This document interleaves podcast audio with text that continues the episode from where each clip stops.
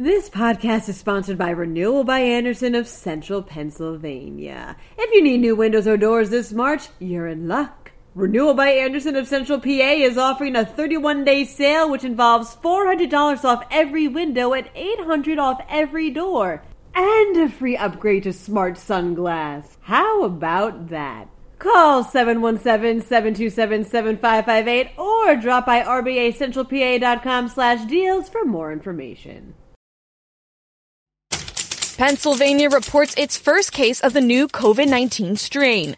Meanwhile, three Pennsylvanians were arrested for unlawfully entering the U.S. Capitol during the riots on January 6th. Delaware County pays $25,000 ransom to hackers, and the Puppy Bowl returns. I'm Julia Hatmaker, and you're listening to Today in PA. The new COVID 19 strain has made its way to Pennsylvania, reports PennLive.com. The State Department of Health announced that the state had its first case of the new COVID 19 variant, which seems to spread easier than earlier versions of the virus. The person who has it lives in Dauphin County and contracted it while traveling. While the new variant is known to spread more quickly than other strains, it doesn't appear to make you sicker. And in fact, the person who has it in Dauphin County has only had mild symptoms that have already gone away. According to the state secretary of health, Dr. Rachel Levine, there's every reason to suspect that the COVID-19 vaccines will be as effective against this new strain as they were against the older ones. Police and FBI are beginning to identify people who broke into the United States Capitol building after a pro-Trump rally in Washington, D.C. Among them are at least three Pennsylvanians, 60 year old Anthony Tamaro, 40 year old Tara Coleman, and 69 year old Terry Brown, all of whom have been charged with unlawful entry. Ten other Pennsylvanians were charged with violating Washington, D.C.'s 6 p.m. curfew that night. They range in age from 21 to 47.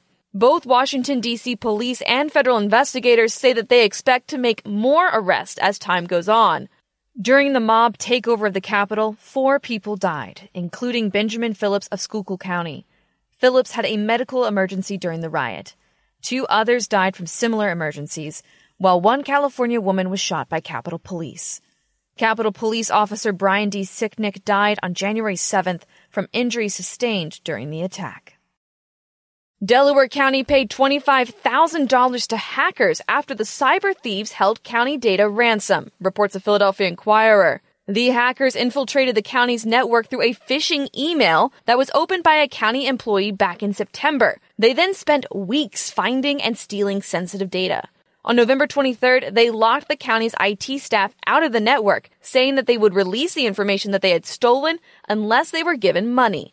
The FBI was contacted, but ultimately the county paid the money, which was covered by its insurance deductible.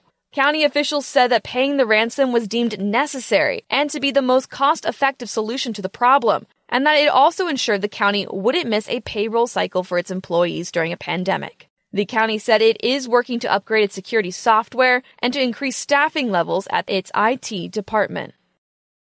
The Puppy Bowl is back. The cutest event on television is returning on February 7th on Animal Planet and will feature 70 adorable puppies from 22 different shelters. PennLive.com reports that there will be at least two Pennsylvania pups in the game too. Hope is a 16 year old Beagle Foxhound mix from Providence Animal Center in Media, and she'll be playing for Team Rough. And on Team Fluff will be Ray, a 22 week old American Staffordshire Terrier Chow Chow mix from the Center for Animal Health and Welfare in Easton. You can see photos of both of the pups on pennlive.com. and I'm going to be honest, when it comes to the cute department, they are both winners. Well, folks, this is goodbye from me. Today was my last episode as I'm leaving Penn Live to move to jolly old England. So, if you don't mind, I'd like to take a moment and do a little toast.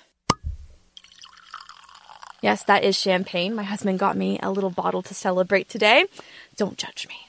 Anyway, I want to thank all of you for listening to Today in PA over the past year and a half.